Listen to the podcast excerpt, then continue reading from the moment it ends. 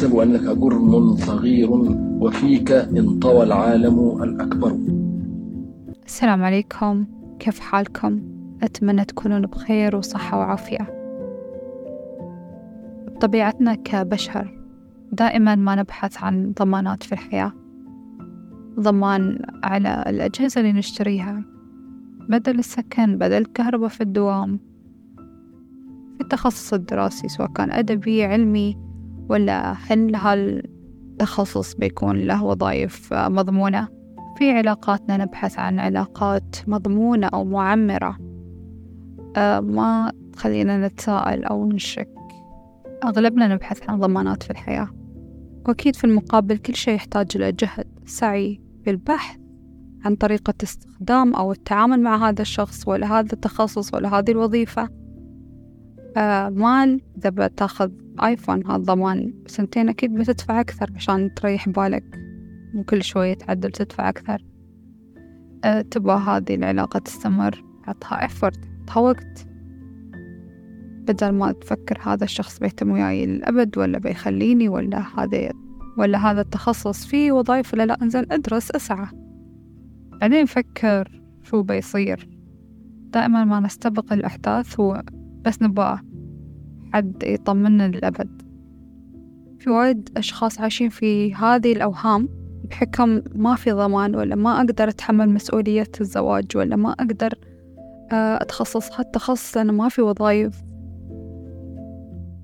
صحيح ما في ضمانات في الحياة لكن الشيء الجميل إن الله أعطاك عقل.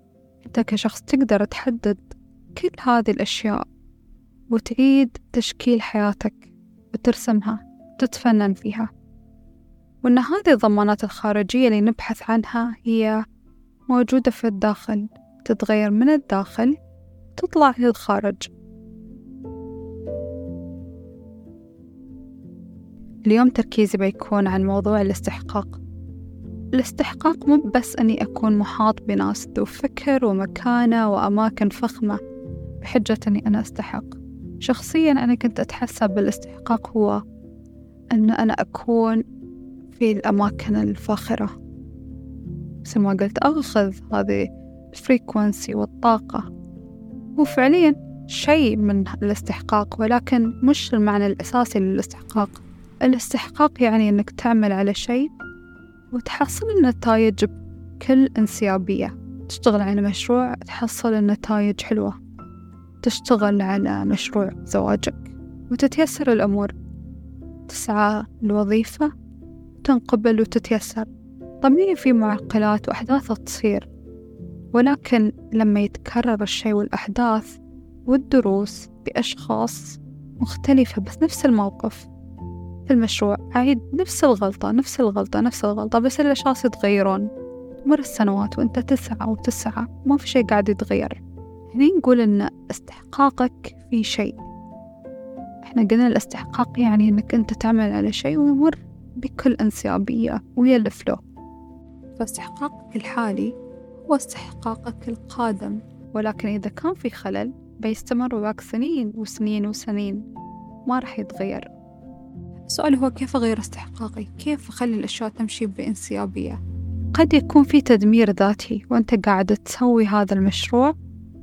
فأول مرة سويتها فشلت تعلمت من الدرس رديت كررتها صار شيء. أحداث تصير وتراكمات تصير في عقلك. تحس إن فيك خلل. تحس إن البيئة اللي حولك فيها شيء.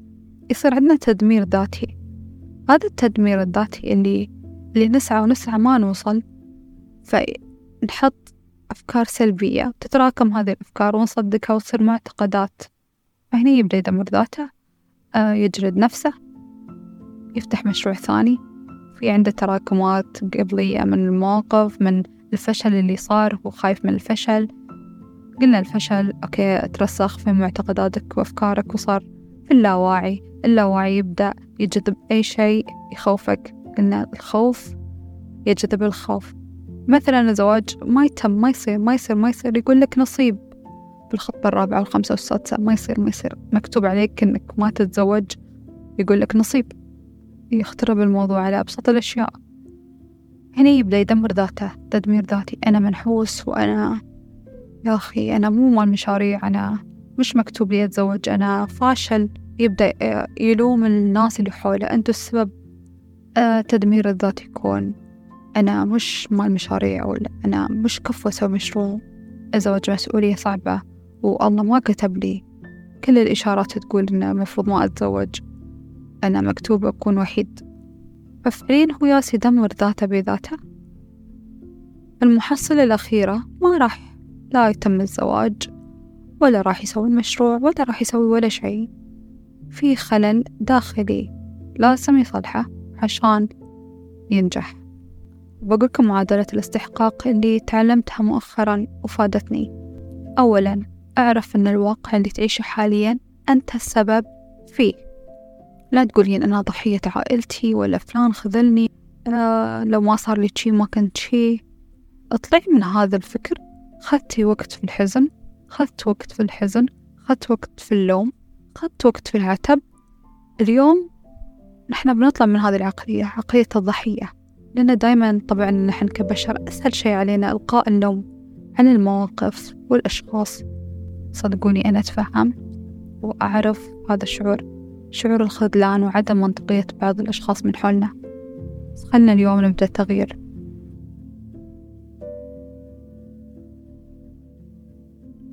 معادلة تغيير الاستحقاق أو الواقع معتقد في بالك؟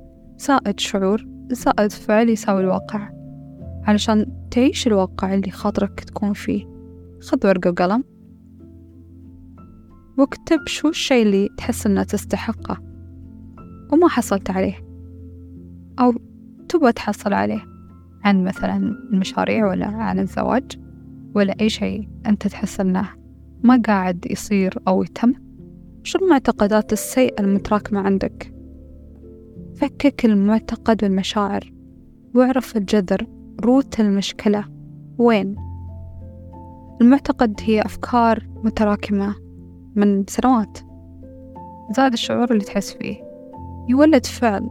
هذا الفعل يمكن تلعثم ولا اضطرابات في المعدة ولا آه آه غضب ولا غيرة. مثل ما قلنا اللاوعي يخزن كل معلومات حياتك. فعشان أنت تزيد معتقد تدخل معتقد ثاني وتأكد وتكتب كل يوم وتردده على نفسك وتتصالح معه. مثل ما قلت في حلقة سابقة أنت تجذب مخاوفك فإذا أنت خايف من الزواج فتستحق علاقات سيئة تكرهك في الزواج.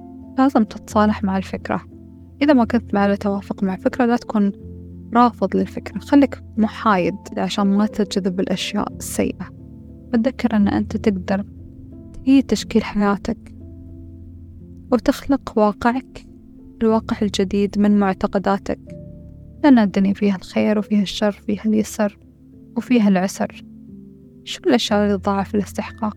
المقارنات. ترارارا. لازم ندرك داخليا أن في أذكى وفي الأجمل وفي الأوسم الأدهى والأروع. لازم ندري شئت ما أبيت في الأفضل دائما. فلازم نوقف مقارنات. هذه شرت أيدة سيارة وهذه سافرت ما أدري وين. مع إنسانة فشافت أن في حد مشروع فقالت يا أخي أنا أستحق أني أكون بدالها. أنا أستحق ال... أنا أولى في هالشيء. أنا أولى أني أفتح مشروعي. هذا ترى مو استحقاق هذا اسمه حسد. لا لا هذه الأشياء تقتل استحقاقك. الاستحقاق المالي. لازم أغير نظرتي للماديات. وبعد لازم المصاريف ما تكون أكثر من اللي عندك. يعني أنا في وايد فترة من حياتي المصاريف أكثر شو lifestyle فوق ال budget. كنت أقول أنا أستحق أنا أستحق الرفاهية أنا أستحق أن أنا مريم غلطانة. كنت جايبة العيد. فلازم يكون عندنا نظرة آه، واعية للماديات لأن أنت لما تقول أنا أستحق هذه السيارة الفاخرة وأخذ دين على نفسي وأعيش في ضغوط. إذا تقدر تسوي بالانس هذا شيء راجع لك. ولكن في وايد ناس بحكم الاستحقاق تقول أنا I deserve أن يكون عندي هالسيارة الفلانية ولا هاي الشنطة. لين نص الشهر هم في ضغط هذا شيء ينسى في الاستحقاق. وأخيرا كان مفروض يكون أولا بصراحة الاكتفاء بالذات خلك مكتفي بذاتك. من كل الجوانب الجسدية النفسية المادية الروحية. تعرف أنت وين؟ أنت في الماضي عالق ولا أنت في المستقبل؟ أنت قاعد تسعى ولا أنت واقف؟ أنت شو قاعد تسوي؟ هل أنت شخص جائع جائع جدا. بتكون مع أي حد أي أصدقاء أي علاقات بس تبغى حد يكلمك. أي علاقات بيدخل فيها بس عشان يسد جوعه ولا بتكون شخص شبعان متزن. يدخل البوفيه ينقي والله أنا شبعان بس هالحالة أوكي. تكون شخص انتقائي. شخص يعرف استحقاقه وقيمته. خليك دائما في أبها حلة في كلامك في هندامك في كل شيء. آه هذا الشيء يزيد ثقتك في نفسك ويوسع استحقاقك يخلي الشخص يحترمك. يعني يخليك هيبة. مثل السيارة اللي تكون في الشارع شي فخمة وايد تعطيه الدرب. تحترمه. فخليك سيارة كشخة. أتمنى أن تكونوا استفدتم من هذه الحلقة وأنا ألقيكم في الحلقة الجاية. شكرا. وتحسب أنك جرم صغير وفيك انطوى العالم الأكبر.